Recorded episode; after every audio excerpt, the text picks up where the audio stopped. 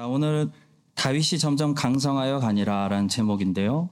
제가 설교 제목을 잘 짓는 사람은 아닌 것 같아요. 어, 제 생각에. 어, 근데 오늘 설교 제목은 괜찮은 것 같습니다. 본문 10절 끝에 나와 있는 말씀 갖다 붙인 건데요. 왜 이 설교 제목이 제 생각에 괜찮은 제목 같냐면 오늘 본문이 말씀하려고 하는 것이 정확히 이거이기 때문입니다. 다윗이 어떻게 점점 더 강성하여 가는지를 지금 본문이 세 가지를 통해서 말씀하고 있는 건데요. 첫째는 다윗이 여부스 사람들이 살고 있었던 예루살렘이라는 아주 귀한 성을 성공적으로 정복했다는 이야기고요. 두 번째로는 드로라는 나라의 왕 히람이라는 사람이 아, 다윗이 왕이 된 것을 축하해주기 위해서 왕궁 지어주겠다고 당시 최고의 기술자들하고 백향목 최고의 재료들을 보내왔다는 이야기입니다.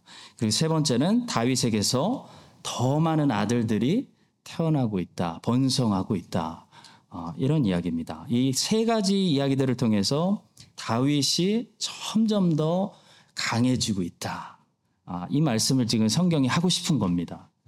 자, 오늘 우리가 읽은 이 본문을 통해 조금 더 디테일하게 하나님께서 어떻게 다윗에게 복을 주시고 또 다윗을 인도하고 계시는지 또 하나님의 인도를 받고 있는 그 다윗에게는 무엇이 있는지 몇 가지를 살펴보도록 하겠습니다.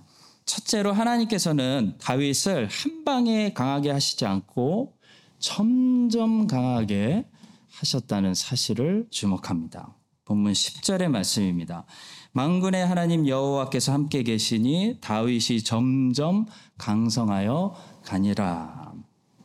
여기서 점점으로 번역된 히브리어는 꾸준히 끊임없이라는 뜻을 가진 단어인데요. 영어로 하면 steadily.가 되겠습니다. 이 단어가 어디서 사용됐냐면요. 노아의 홍수 때 홍수가 끝나고 홍수물이 점점 줄어들었다. 라고 말할 때 사용됩니다. 창세기 8장 3절과 5절입니다. 물이 땅에서 물러가고 점점 물러가서 150일 후에 줄어들고 물이 점점 줄어들어 열째 달 곧 그 달 초하룻날에 산들의 봉우리가 보였더라. 노아의 홍수 때 이제 홍수가 끝나고 물이 쫙 하면서 한 방에 사라진 것이 아니고요. 거기 150일 후에 줄어들고 줄어들고 이런 말이 있죠. 물이 꾸준히 줄어들었다 라는 말이에요. 그래서 노아에게 무엇이 요구되었냐면 두 가지가 요구되었는데 하나는 믿음하고 하나는 인내, 인내입니다. 믿음이 필요했어요. 아, 약속대로 홍수가 그쳤구나. 우리는 여기서 이렇게 물 위에 떠돌다가 죽지 않겠구나. 지금 눈에 잘 안 보여도 물이 줄어드는 게 안 느껴져도 하나님 약속대로 물이 줄어들고 있구나라는 믿음이 필요하고요. 그 하나님의 시간을 기다리는 방주의 뚜껑을 열 때까지 그날을 기다리는 인내가 필요했다는 거예요. 근데 다윗의 성장, 여러분과 저의 성장도 이런 식으로 진행된다는 거예요. 눈에 잘 안 보입니다. 하나님이 다윗을 한 방에 강하게 세우시는 것이 아니고 하나님이 다윗을 꾸준히 성장시켜서 점점 더 다윗이 강해졌다. 이런 말씀입니다. 성도 여러분, 하나님이 우리 교회를 성장시킬 때도 마찬가지고, 우리를 개인적으로 어, 성숙하게 하실 때도 마찬가지입니다. 우리는 한 방에 뜨지 않습니다. 한 방에 뜨려고 하지 마십시오. 한 방에 떴다가 추락하는 사람들은 어디 나오죠? 뉴스에 나와요, 뉴스. 뉴스에 나와요. 굉장히 위험한 인생들이에요. 우리는 뉴스에 나오는 사람들이 아니라 점점 더 강해져서 소문나는, 향기나는 그런 사람들이 돼야겠습니다. 교회는 꾸준히 성장할 때 제일 건강하게 성장해요. 어, 그리고 꾸준히 우리가 하나님의 백성들은 성화될 때 열매가 맛이 달콤한 그런 열매가 되는 것입니다. 출애굽기를 보시면 하나님께서 그 광야에서 그 자기 백성 어떻게 인도하시는지 그 인도하시는 방법이 나오죠. 출애굽기 13장 21절입니다. 여호와께서 그들 앞에서 가시며 낮에는 구름 기둥으로 그들의 길을 인도하시고 밤에는 불 기둥을 그들에게 비추사 낮이나 밤이나 진행하게 하시니 하나님이 자기 백성 인도하시는 방법이 출애굽기에 나와요. 하나님께서 그들 앞에 가셨다는 겁니다. 이 말은 구름 기둥과 불 기둥이 저 멀리 가나안 땅에 미리 가 있었다는 게 아니고요. 이스라엘 백성들과 함께 가면서 움직이면서 이스라엘 백성들을 낮에 뜨거운 햇빛과 밤에 차가운 온도로부터 보호해 주면서 한 걸음 한 걸음 어, 앞서 가셨다는 말씀입니다. 어떤 시각 장애인이 유명한 시각 장애인이 그런 간증을 했습니다. 제가 일부러 이름은 남기지 않았습니다. 사람들이 소경인 저를 인도할 때 1000m 앞에 뭐가 있다고 가르쳐 주는 사람은 거의 없습니다. 사람들이 저를 인도하는 방법은 늘 발 앞에 무엇이 있는지 가르쳐 주는 것입니다. 거기 계단이 있어요. 조심하세요. 이런 식으로. 하나님도 마찬가지로요. 우리들을 인도하실 때 방법이 있어요. 10년 후에 우리가 뭘 할지 안 가르쳐 주세요. 20년 후에 우리가 어디서 살면서 무슨 소명 감당해야 되는지 지금 안 가르쳐 주세요. 그렇게 인도하시지 않는다는 거예요. 그건 점쟁이들이나 하는 거죠. 거짓말이죠. 구름 기둥과 불 기둥은요. 광야에서 백성들 인도할 때 미리 그 가나안 땅에 가 있지 않았습니다. 구름 기둥과 불 기둥은 오늘은 여기다. 내일은 텐트 접고 저기로 이동한다. 이런 식으로 40년 동안 한 걸음씩 인도하셨다는 거예요. 마찬가지로 성도 여러분, 우리가 10년 후에 어디서 뭘 할지 지금 고민하면 머리가 아픕니다. 근데 분명한 것은요, 이번 주에 뭘 해야 되는지, 이번 주에 내가 어디서 어떤 소명 감당해야 되는지 하나님 백성들은 정확히 알고 있다는 거예요. 왜 정확히 알고 있을까요? 하나님께서 그렇게 인도하고 계시기 때문이에요. 10년 후는 몰라요. 근데 이번 주는 아신다니까. 이번 주 아시잖아요. 내가 뭘 해야 되는지. 이것이 광야에서 하나님이 자기 백성들을 인도하시는 방법입니다.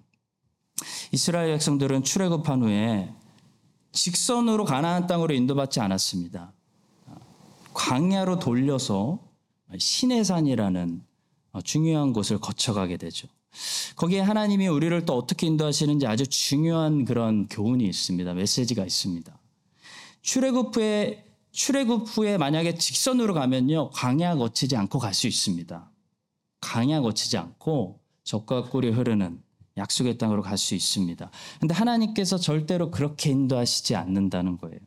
적과 꿀이 흐르는 땅에 가기 전에 하나님은 광야로 인도하세요. 그리고 훈련 받게 하십니다.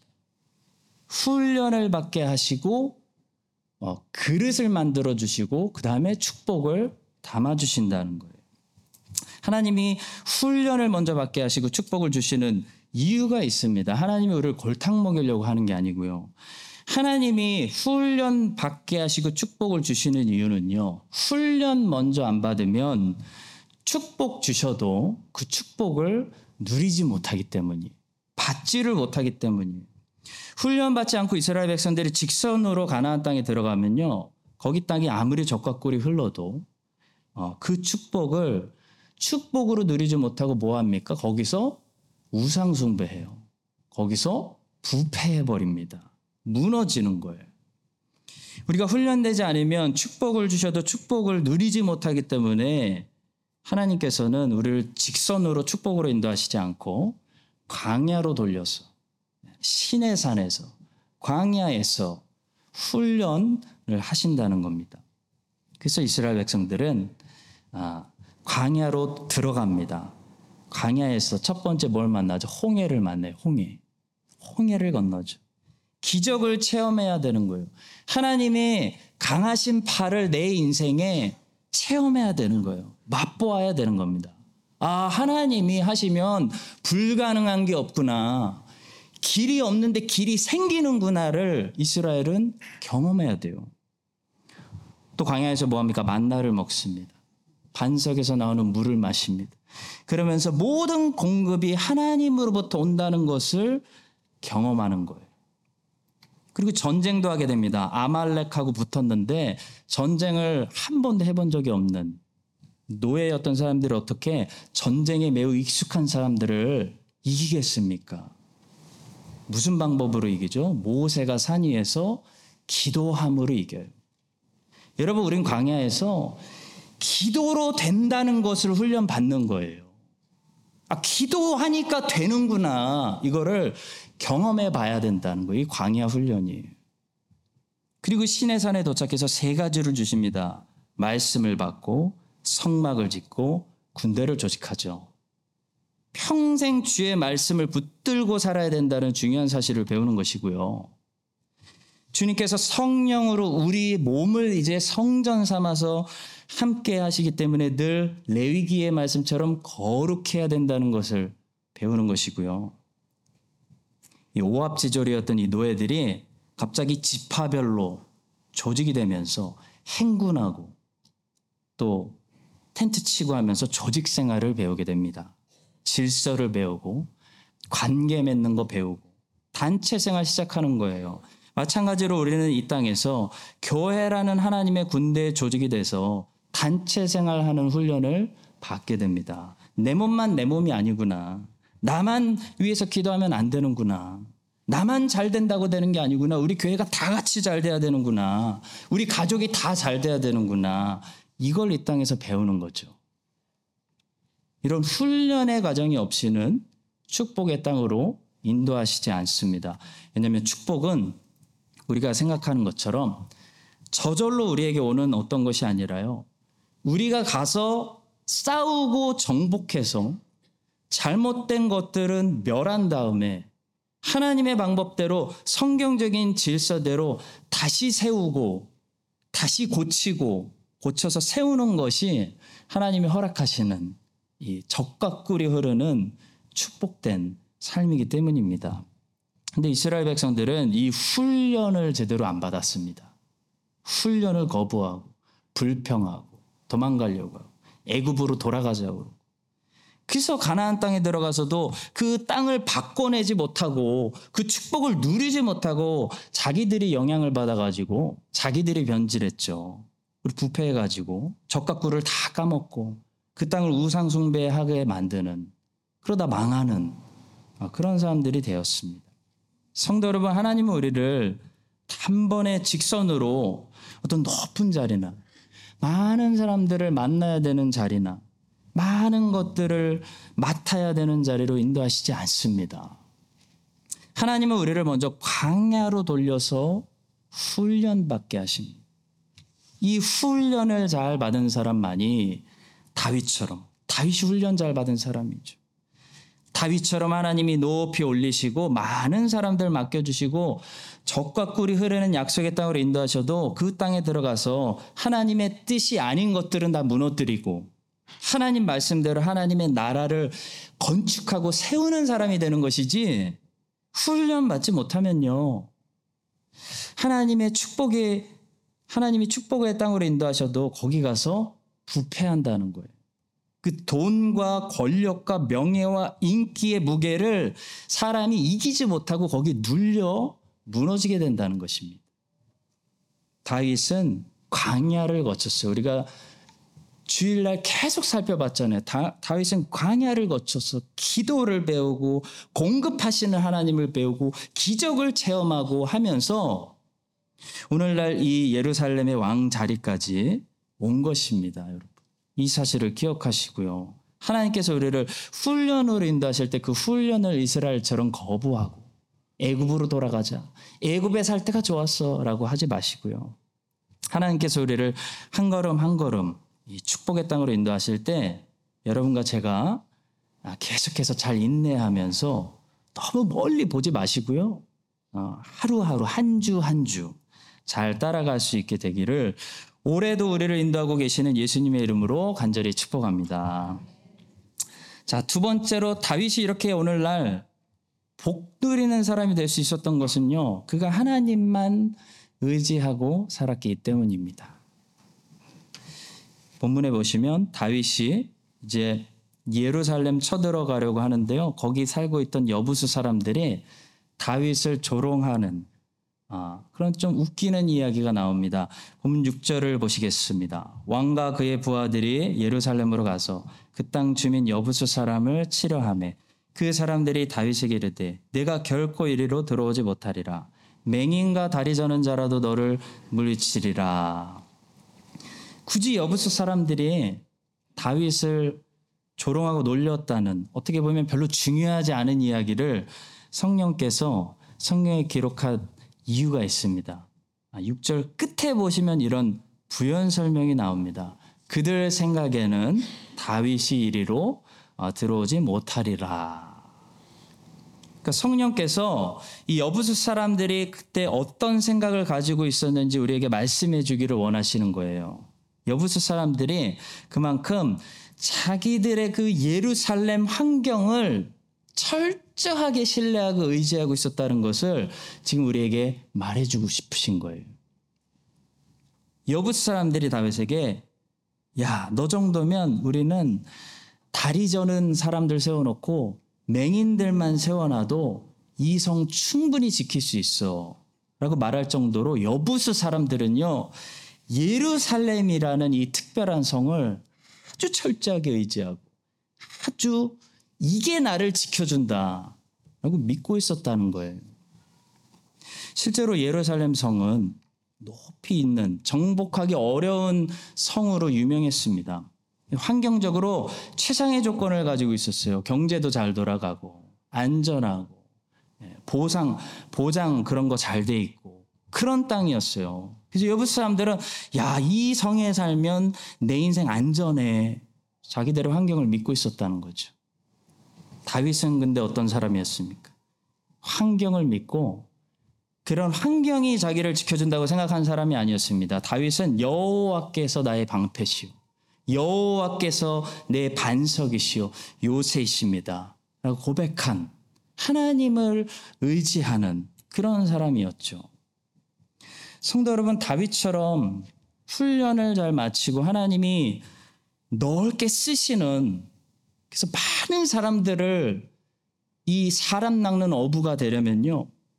하나님만 의지해야 됩니다. 하나님만 의지하고 사람들이 나를 지켜주는 것도 아니고 좋은 환경이 나를 지켜주는 것도 아니고 예루살렘이 뉴질랜드가 나를 지켜주는 것이 아니고 하나님이 나를 지켜주십니다라는 나는 하나님만 의지하고 나아갑니다라는 믿음이 있어야 된다는 거예요. 애굽이라는 나라에는 나일강이 있었습니다. 그러니까 애굽 사람들은 어떻게 하면 저 나일강을 끌어다 쓸까 그것만 생각하고 자꾸 나일강만 쳐다보게 돼 있어요. 애굽이라는 나라는 모든 것이 이 나일강 중심으로 사고방식이 도는 겁니다. 근데 가나안 땅은 나일강이 없습니다. 하나님이 비를 주셔야 농사가 되는 땅이에요. 그러니까 가나안 땅에 사는 사람들은 어떻게 해서든 하늘을 바라보게 되어 있습니다. 땅 자체가. 그것이 잘못이 돼서 바알에게 제사를 드리고 아세라에게 제사를 드릴 망정 가나안 땅에서는요 하늘이 비를 내려줘야 농사가 되기 때문에 제사가 발전될 수밖에 없는 거예요. 이스라엘 사람들이 가나안 땅에 살면 여호와 하나님을 바라보고 살 수밖에 없어요. 하나님을 좀 잊어버리고 살고 싶어도요. 하나님으로부터 멀리 떠나고 싶어도 못 떠나요. 왜냐하면 비를 주셔야 농사가 돼요. 이번에 멜번 한인교회를 제가 15년 만에 방문했습니다. 본당은 그대로 있고 어, 교육관 쪽을 완전히 새롭게 이렇게 레노베이션을 했더라고요. 우리와 상황이 정반대더라고요.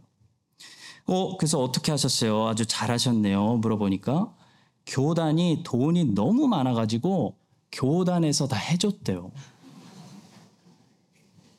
본당은 비가 새가지고 바가지를 갖다가 놓으셨더라고요. 근데 교육관은 각 부서가 예배실 따로 있고 선생님들 회의실 따로 있을 정도로 너무 잘 해놨어요. 어, 그래서 참 감사하다. 그 교단에서 다 해줬대요. 그 교단을 제가 잘 알아요. 제가 잘 아는데 아, 왜 그 교단이 돈이 많냐면요. 어, 옛날에 호주가 아, 뉴질랜드도 마찬가지로 이 기독교가 엄청 부흥했던 나라예요. 아, 그때 교회들이 엄청 많았습니다. 코너마다 street마다 교회들이 있었어요. 큰 옛날 교회들. 그래서 지금도 멜번 빅토리아 주에만 호주 전체 말고 그 빅토리아 주에만 그 교단이 가지고 있는 건물이 300개가 넘는데요. 근데 건물 하나에 이 멜번의 집값이 올라서 밀리언이 넘는 거예요. 그러니까 교단이 돈이 많겠죠. 다른 호주 교회들은 다 죽어가는데 이 한인 교회가 혼자 막 부흥하고 있으니까 도와주는 거예요. 근데 여러분 이게 제가 그 교단 사정을 잘 알고 있기 때문에 참 감사한 멜번 한인교회에게는 참 감사한 일이면서도 참 씁쓸하더라고요. 왜냐하면 호주도 여기랑 상황이 똑같아서 호주 교회들이 다 텅텅 비고 있습니다. 사람이 없어요. 다음 세대 없습니다. 주일학교 상상도 못해요. 그러니까 버티고 버티다가 더 이상 성도가 없으면 옆에 교회랑 합쳐져요. 제가 알기로 20명인 걸 알고 있어요. 마지막 데드라인이.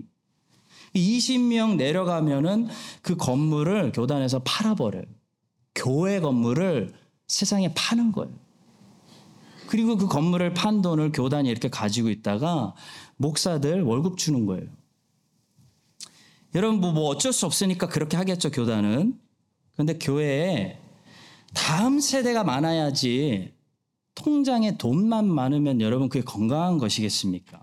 좋은 현상이 아니잖아요. 여러분 교단이 그렇게 돈을 많이 가지고 있으면 사람이 자꾸 어떻게 되냐면요. 자꾸 그 교단만 바라보게 돼요.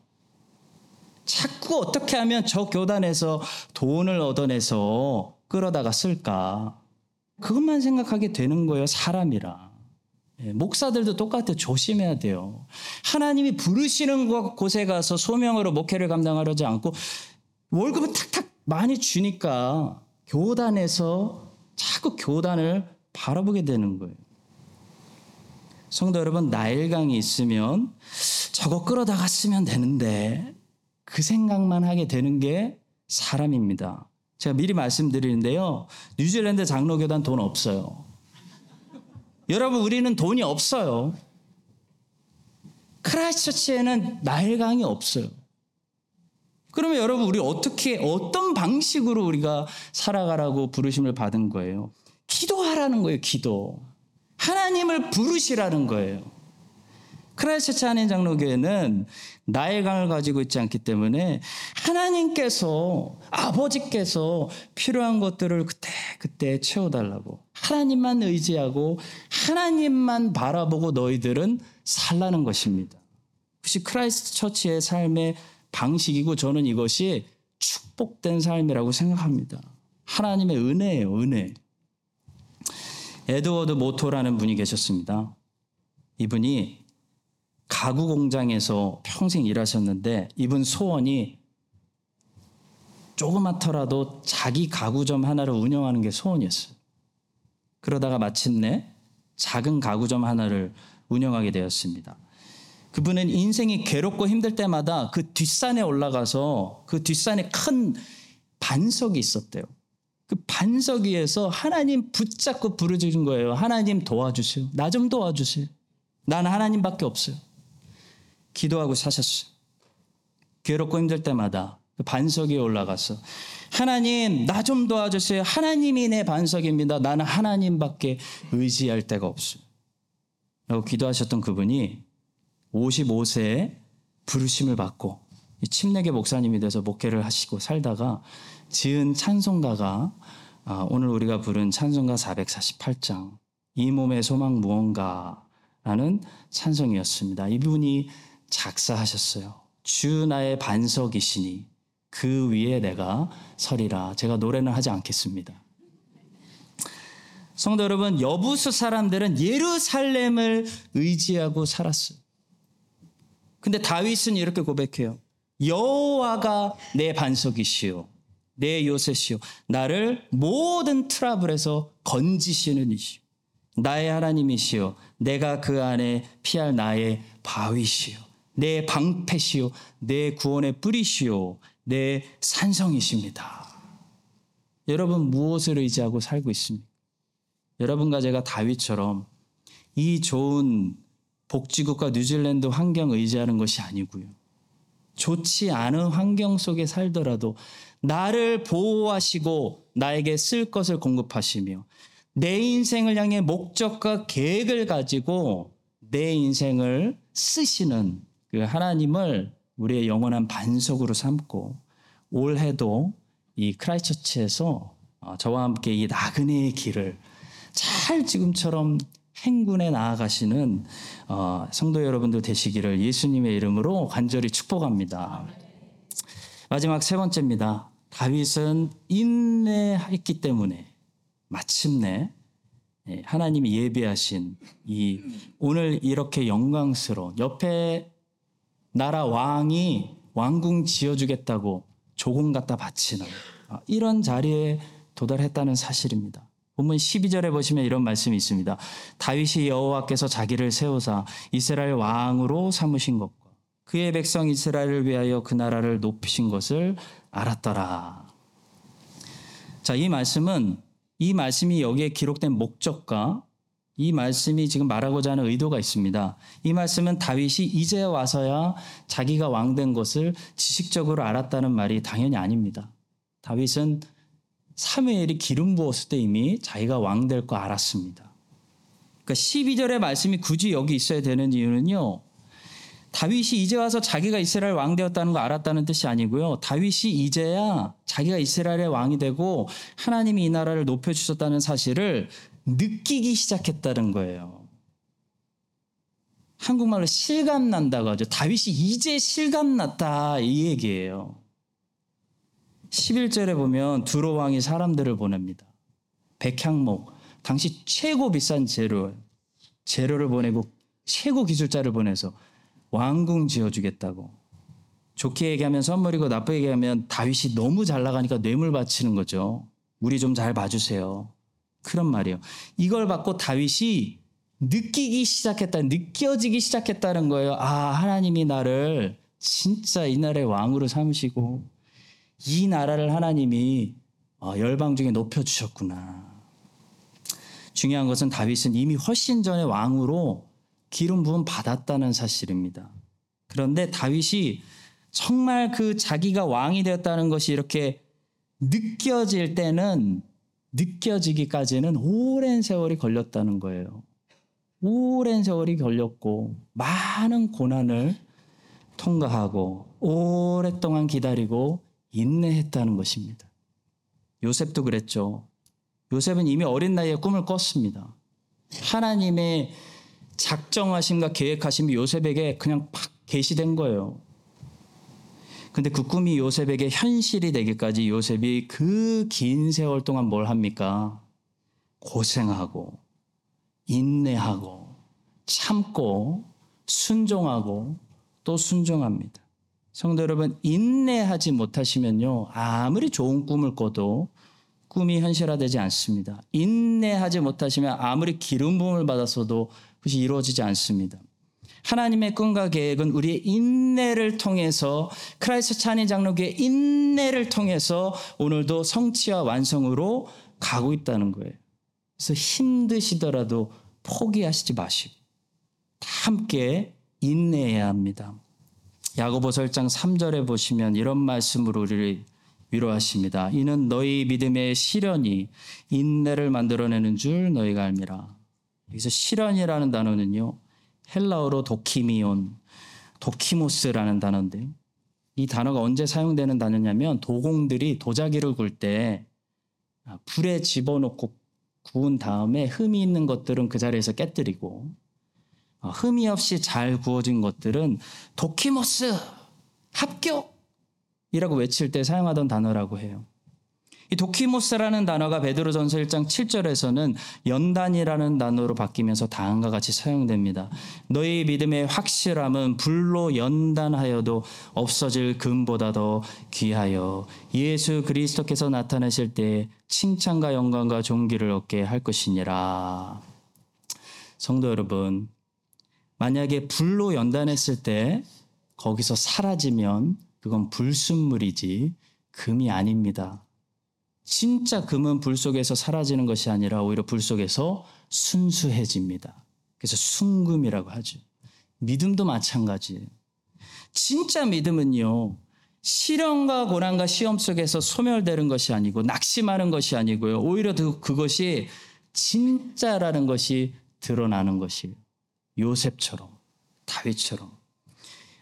만약에 시련 때문에 믿음이 사라지면 그건 뭐예요? 그건 금이 아니라 그 불순물이었다라는 거예요. 그 믿음이 아니라 가짜였다는 거예요. 겉으로 보기에는 도금 처리돼 가지고 금처럼 보이는데 불 속에 들어가니까 사라졌다. 그럼 그건 금이 아닙니다. 금이 아니니까 사라지는 거예요. 믿음도 마찬가지입니다. 겉으로는 예수를 잘 믿는 것 같이 보였는데 주일 성수 또박또박 척척 했는데 불 속 들어가니까 누구는 사라지고 무너지고 누구는 더 순수해진다. 불순물이 사라진다. 어떤 차이입니까? 진짜와 가짜 믿음이 실현 속에서 테스팅 되는 겁니다. 그러니까 여러분 실현 당할 때 만약에 진짜 믿음을 가지고 있는 요셉 아니면 다윗 같은 하나님의 자녀들은 여러분과 저는 우리가 진짜 하나님의 자녀라면 시험 당할 때 항상 무엇을 드러내겠어요? 무엇이 우리 안에서 나오겠어요? 바로 인내가 나오는 거예요. 인내가 시험 당할 때 나오는 거예요. 진짜 하나님의 자녀이기 때문에. 만약에 믿음이 있는 줄 알았는데 실현 당하니까 인내하지 못하고 포기해버리고 때려치고 이민 가고 주저앉아 버린다. 그럼 뭐예요? 인내가 전혀 없다. 실현 탁 오니까 인내 전혀 없다. 그럼 뭐예요? 그거 진짜가 아니라는 거예요. 사울이 우리가 살펴본 대로 처음에는 잘했습니다. 충성하는 것처럼 보이고 그 정도면 열정도 대단했어요. 그 정도 리더십이면 대단한 사람입니다. 여러분 근데 사울이 뭘 못했죠? 사울이 어디서 넘어지죠? 인내하지를 못하잖아요.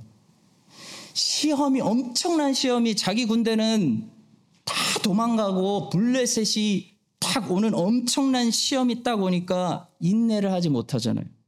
사무엘을 기다리지 못하고 하나님을 신뢰하지 못하고 백성들의 그 아우성과 그 무게가 사울을 짓누를 때 사울은 인내하지 못함으로 자기가 가짜라는 것을 드러내는 거예요. 사랑하는 성도 여러분, 그래서 우리 신앙의 진정성은 인내로 알 수 있습니다.